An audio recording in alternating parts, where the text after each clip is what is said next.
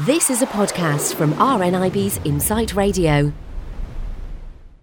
It's Men's Health magazine time now. Uh, quite an interesting one here because uh, obviously everybody's talking about diets and getting fit and detoxing and all the kind of fads that come with January.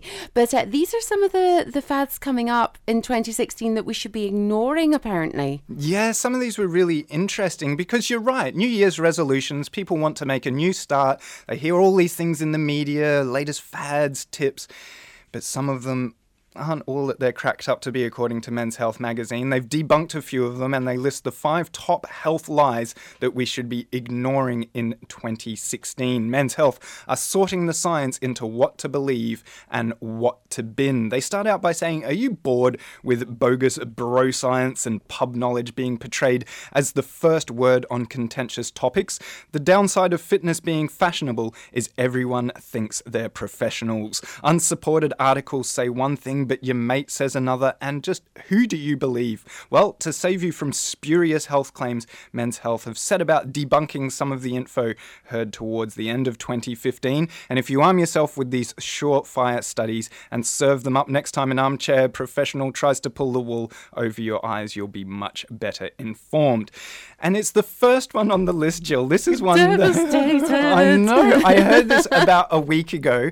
I thought, that's brilliant. That's a food that I really like. It's now been labelled a superfood. I should eat more of it. But no, according to Men's Health, black pudding is not a superfood. Along with seaweed and maca powder, the full English staple is enjoying a resurgence, thanks to being labelled one of 2016's most unlikely superfoods. Loaded with protein along with calcium and magnesium to develop bone density, the blood sausage is soon to be the go to for health hipsters and hungover students alike. But hold the supermarket sweep. High quality puds are fine as an indulgent, but because an 80 gram slice contains almost a third of your recommended daily allowance of salt, around 15 grams of fat, and can clock in as much as 250 kilocalories, it still puts you at risk of obesity and heart disease if consumed regularly. Stick to blueberries on your porridge if you're looking to supercharge your breakfast, according to Men's Health magazine. There you go. But I think the point they're making there, Jill, is anything in moderation. Well, exactly. I mean, you know, I think if you indulge in anything you love, and let's face it, anything that that most people love is got you know high in sugar, high in fat, Yes. high in carbohydrate, uh, all the things that that we should be cutting down on. But you know, I don't think there's anything wrong with having it now and again. I wouldn't want it every morning anyway. No, it is a very strong, distinct flavour, and I enjoy it, but it is something that I would only have once in a while anyway. I wouldn't make it a daily habit, but there you go. As a tip, it's, it's quite fattening as well. You know what my husband's like. I mean, when he heard that story last week, Yes. he was ready to go down to the chippy and order a black pudding supper. Do you know what I mean? I'm like, no, dear, that's not healthy. No, deep fried in batter isn't really going to No. do you a load of good. No.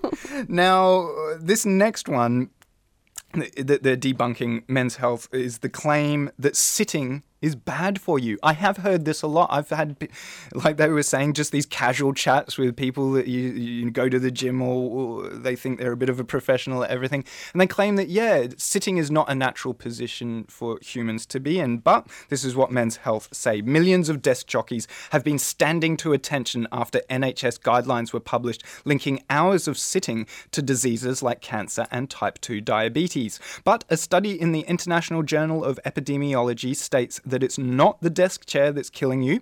Whether you're standing around or sitting pretty, the 16 year long study by the University of Exeter found that without additional exercise, the overall health risks are the same. A sedentary lifestyle can be both horizontal and vertical.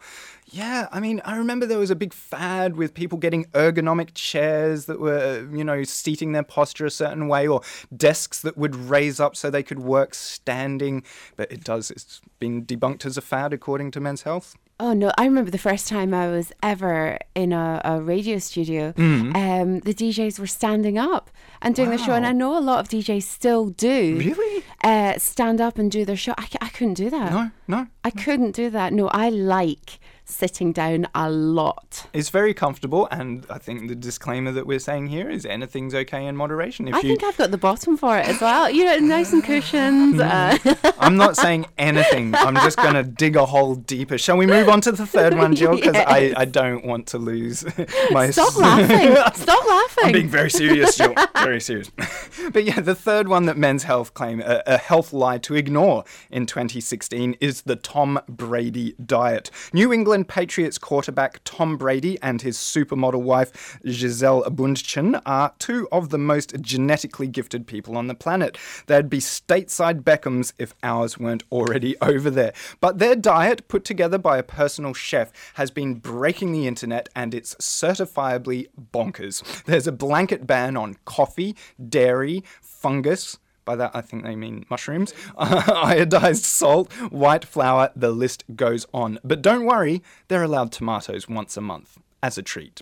With 80% of the diet made up of vegetables and the rest consisting of lean proteins and whole grains, it's about to inspire a new wave of wellness warriors. But who really wants to give up the benefits of coffee, beer, potatoes, and well, anything fun? Yeah, that's interesting. I, Not for me. no, I. Uh, I think sometimes, yeah, these these fad diets have just gone a little step too far. I think th- th- th- there's you've got to eat. You've got to eat, and there's benefits to loads of different foods. And restricting yourself to an 80% vegetable diet and with all the, it just seems a little over the top. They must stink. Um, I, do you know, I think um, if you're not interested in food, it'd be an easy enough diet to stick to. Yes. But I think for foodies and people who do appreciate the taste That's right. and and the ingredients of a dish or whatever, Mm-hmm. you know, that'd be really, really difficult. Do you know what the funniest thing is though? Mm-hmm. See, um, my screen reading software. Yes. Uh, Jaws for Yes. Windows. Uh, when it was reading out her second name, it read it out as Bumchin. I really had to I really had to pause and make sure I pronounced it correctly as well. It did caught me by surprise. I can imagine if I was Jaws I would have struggled.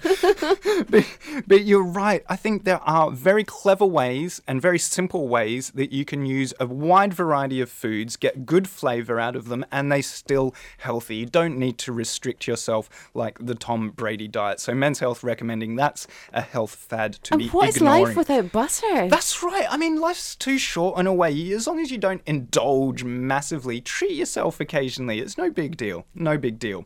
But the next health claim that Men's Health are debunking is that six hours sleep is enough. Late last year, a current biology study found that hunter gatherer tribes slept around six hours and were physically fitter than today's desk jockeys. Predictably, the media jumped on the bandwagon and decreed that you also only need six hours shut eye. Unfortunately, that's bogus. Although you can train yourself to function on six hours, why lose out on the benefits? The journal Sleep Health from the National Sleep Foundation recommends between seven to nine hours per night to keep your immune system, metabolism, and muscle growth at its best. Those tribes were probably hunting for a proper kip. Uh, yeah, these sort of statistics, they do tend to vary each year. A new study will come out saying, believe this one, believe that one. Not too sure, but I don't need to be told twice that I should sleep nine hours more. I- oh, I would- an I'm extra three hours in my bed, that's fine by me. Do you know something? I, I, I just wish we started work at 10. Yeah. 10 till 5 is so much more reasonable It would than be. 9 till 5, isn't it? It would be so much more luxurious. I think we should get a petition together. I think so too. I think we've earned it actually. We We, have. deserve it. we have, we have. Now, this one is this the last one. It's the best one on here, I think. Bacon and sausages will give you cancer. That is a health myth that Men's Health magazine are debunking in 2016. To the horror of Britain's greasy spoons, low quality processed meats have been added to the ever increasing list of foodstuffs labeled as carcinogenic by the World Health Organization. Sales of pork promptly dropped as a result last year.